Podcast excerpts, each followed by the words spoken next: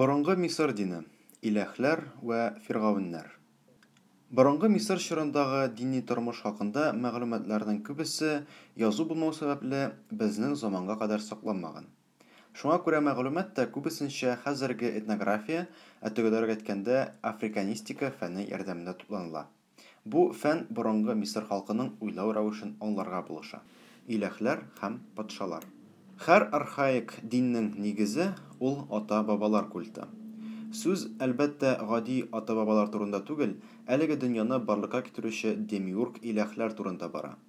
Шуңа күрә илаһилаштырылган ата-бабалар культы һәм дөньяны барга китерүчеләр культын һәр диндә очратырга мөмкин. Шулай итеп, патшалар традициясе дә Мисыр белән башлангыч чорда идарә иткән аллалар культыннан башланып китә. Кешенең роле дә шуннан чыгып билгеләнә, ул аллаларга табынырга, ата-бабаларны хөрмәт итәргә һәм корбаннар китерергә тиеш, болар борынгы табынуларның нигезе. Бу дөньяны яратучы баш Алла шулай ук иң беренче патша булып та саналган. Әлеге патша Фиргавен вазыйфаларын үтәгәндә, үзен тирә-юньнән изге пәрдәләр белән чикләгән. Бары тик вәзир генә аның белән аралашу мөмкинчелегенә ия булган. Вәзир, әлеге изге пәрдәләргә якын булган кеше, ул алар аша патша белән сөйләшеп, аңардан кирәкле боерыклар, күрсәтмәләр алган. Кеше ялгыш патшага тиеп китсә, аны гадәти хәленә кире кайтарырга тырышканнар, чөнки кешегә илаһи көч күчәргә мөмкин дип санаганнар. Әлеге көч нидән гыйбарәт соң?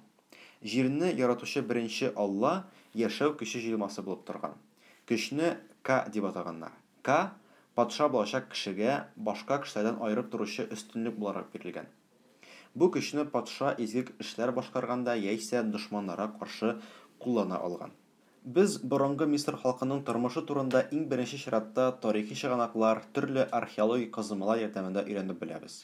Мәгълүматның төп катламы, Нил үзәнлеге буенча урнашкан истәлекләр, кабер ташлары, пирамида, гыйбадәтханә, төрбәләр.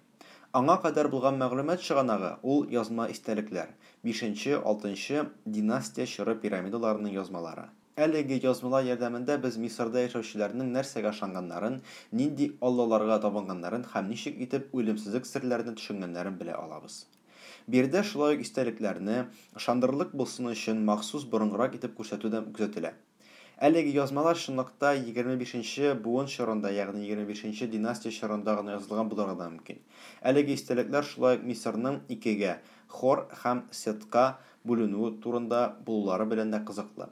Сет үз кочагына Югары Мисырны алса, Хор Түбән Мисырны бүлеп ала.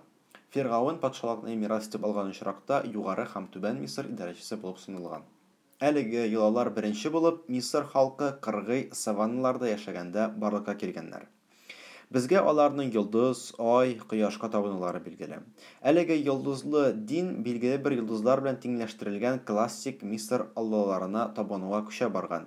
Исида-Алиха белән Сириус, Орион буыны белән Осирис, Плеядалар белән Хатхор-Алиха тиңләштерелгән. Шунысы кызык, Урта диңгез буенда тормыш иткән борынгы халыкларның күбесе Ни сәбәптәндер, нәкъ әлеге йолдыз һәм йолдызлыкларга үзгә караш белән караганнар. Пирамиданың да борынгырак булган мегалитик Мальта комплексын бер мисал итеп карарга мөмкин. Биредә шул ук йолдызлыкларга табыну күзәтелә. Борынгы Мексика белән чагыштырганда, Мисырда үлем культы бик мөһим булмаган. Мисыр халкы тормышны күз ачып йомганчы үтә торган күренеш дип санаган. һәм икенче дөньяга күченүгә алдан ук әзерләнә торган булганнар. Беренче төрбәләр Абидос, Нагада, киләчәктә Мемфис дип аталган җирлекләрдә барлыкка килгәннәр. Әмма биредә берничә сорау туа. Белгәнебезчә, төрбәләр җитештереп, үзен билгеле бер дини йолалар буенча теге дөньяга озату мөмкинчелегенә бик аз кеше ия булган. Ә бу йолаларны үти алмыйча үлгән кешене алда нәрсә көткән соң? Үлекләр китабы, пирамида язмалары һәм саркофаг язмалары кебек үк мөһим роль уйнаган. Бу, бер яктан, җан, аллалар һәм шайтаннар дөньясында югалып калмасын өчен, ахирәттә юл күрсәткеч булса, икенче яктан, теге дөньяда яңа рухи тән, яңа табигатькә ия булу мөмкинчелеге дә булган. Мәсәлән, әгәр кеше пирамида янында күмелсә, бәхетле кеше дип саналган Чөнки моннан соң аның бөтен борчуларын патша хәл итә дип ышанганнар. Әмма соңыннан үлемсез булу өчен кешенең әхлакый сыйфатларга ия булуы өстенрәк санала башлаган. Соңрак Үлекләр китабы үзенә күрә бер иминлек чарасы буларак үлгән кешене вөҗдан газабыннан саклаучы чыганакка әйләнгән. Гөнаһ эшләүдән баш тартып, кеше Осирис патшалыгында үлемсезлеккә ирешкәч, патша белән пирамида культының инде кирәге дә калмый. Борынгы Мисыр халкы шулай ук хайваннарга да табынганнар. Алай гына да түгел, алар хайван эчендә демон яшәвенә һәм аның белән аралашып булуына ышанганнар. Әлеге күренешнең сәбәбе, җаннарның яңа гәүдәләнешенә ышану. Мәсәлән, кеше җанының хайванга яки үләнгә күчү мөмкинлеге. Әлеге күренеш турында антик җыр язучылары да күп сөйләгәннәр. Әлеге тәкъдир баба илаһларын да аралап үтмәгән. Ләкин без Мисыр илаһләре, аллалары турында нәрсә беләбез соң? Күзаллаулар хакында. Мисыр халкы дөнья турындагы бер күзаллауларга гына нигезләнеп яшәмәгән. Әлеге күзаллаулар төрле күзәтүләрдән чыгып төзелгән. Мисырлылар дөньяның барлыкка килүен көнкүреш вакыйгаларыннан чыгып күз алларына китергәннәр. Мәсәлән, Яратучы образы кояш алласыннан кала бөек каз аша да бирелә алган. Әлеге кош йомырка салган һәм бу йомырканың оясы су уртасында җир барлыкка килгән урында йөзгән дип санала. Кеше Нил елгасына карап, төрле катлаулы символлар аша җир барлыкка килүен күз алдына китергән. Мисыр аллалары ничек сурәтләнгән соң? Һәр алланың атрибуты, вас яки вадж, таяклары, һәм яшәү символы анх. Кешеләр дә, патшалар да әлеге атрибутларга ия булмаганнар. Бик еш кына иләһләрне хайван башлы дип сурәтләгәннәр. Мәсәлән, некрополь, ягъни зират, үлгәннәр дөньясы алласы Анубис чүл бүресе итеп сурәтләнгән. Аллаларны чүл бүресе, шакал итеп сурәтләү бик киң таралган, әлеге сурәт аша шулай ук хөкемдарлар да тасвирланган. Ни сәбәптән кояш алласы баш алла булып санала башлаган? Мисыр халкы өчен кояш ул яшәү чыганагы. Патша туганда кояштан туса, үлгәндә дә кояш белән кушыла. Мәңгелектә бу халык өчен кояш әйләнүе һәм йолдызлар хәрәкәте буларак кабул ителә. Кайбер аллалар бөтен дәүләт иләһләре буларак танылса, мәсәлән, Ра, Атум, яратучы алла, яисә Үлекләр алласы Осирис. Кайберәүләргә табыну төрле җирлекләрдә төрлечә булган.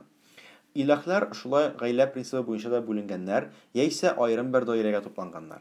Мәсәлән, Осирис даирәсенә Исида, Нефтида, Хор, Тот, Анубис кергән. Шулай ук вакыт-вакыт аллалар арасында бәхәсләр дә булган. Мәсәлән, Ра никадәр генә көчле булмасын, Исида аңа әшәкелек эшли алган. Әлеге концепция буенча Мисыр алласы яһүдләр алласыннан һәм христиан диненнән нык аерыла. Вакыт узу белән аллалар һәм аларның дәрәҗәләре үзгәргән. Мәсәлән, элек Фива дигән исем астында йөргән Амонның, фивалылар башка Мисыр халыкларыннан өстенлек алгач, дәрәҗәсе үсеп киткән һәм ул барлыкка китерүче Алла, Ра, белән кушыла.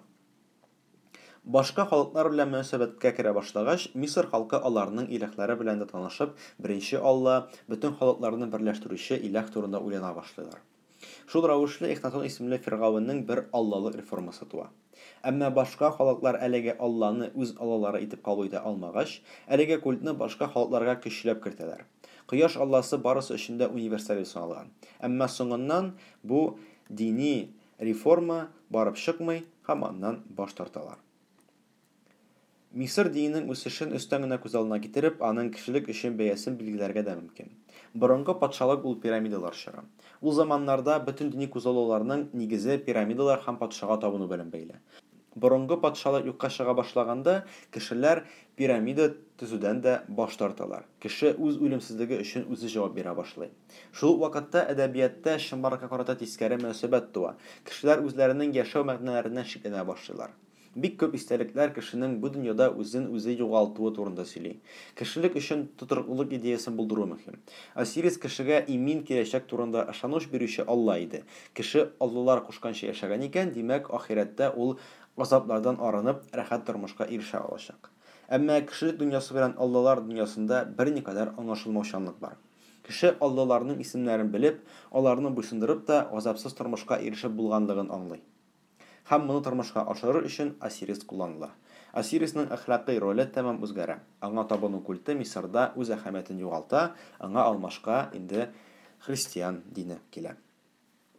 Әлеге мәкаләнең авторы, Роман Орехов. Ул, тарих фәннәре кандидаты, Россия Фәннәр академиясенең Мисырны өйрәнү тикшеренүләре үзәге. Мәкаләне рус теленнән татар теленә Галия Мөхитова тәрҗемә итте. Гыйлем проекты. Татар телендә Фән-фәһем. Гыйлем нокта Татар.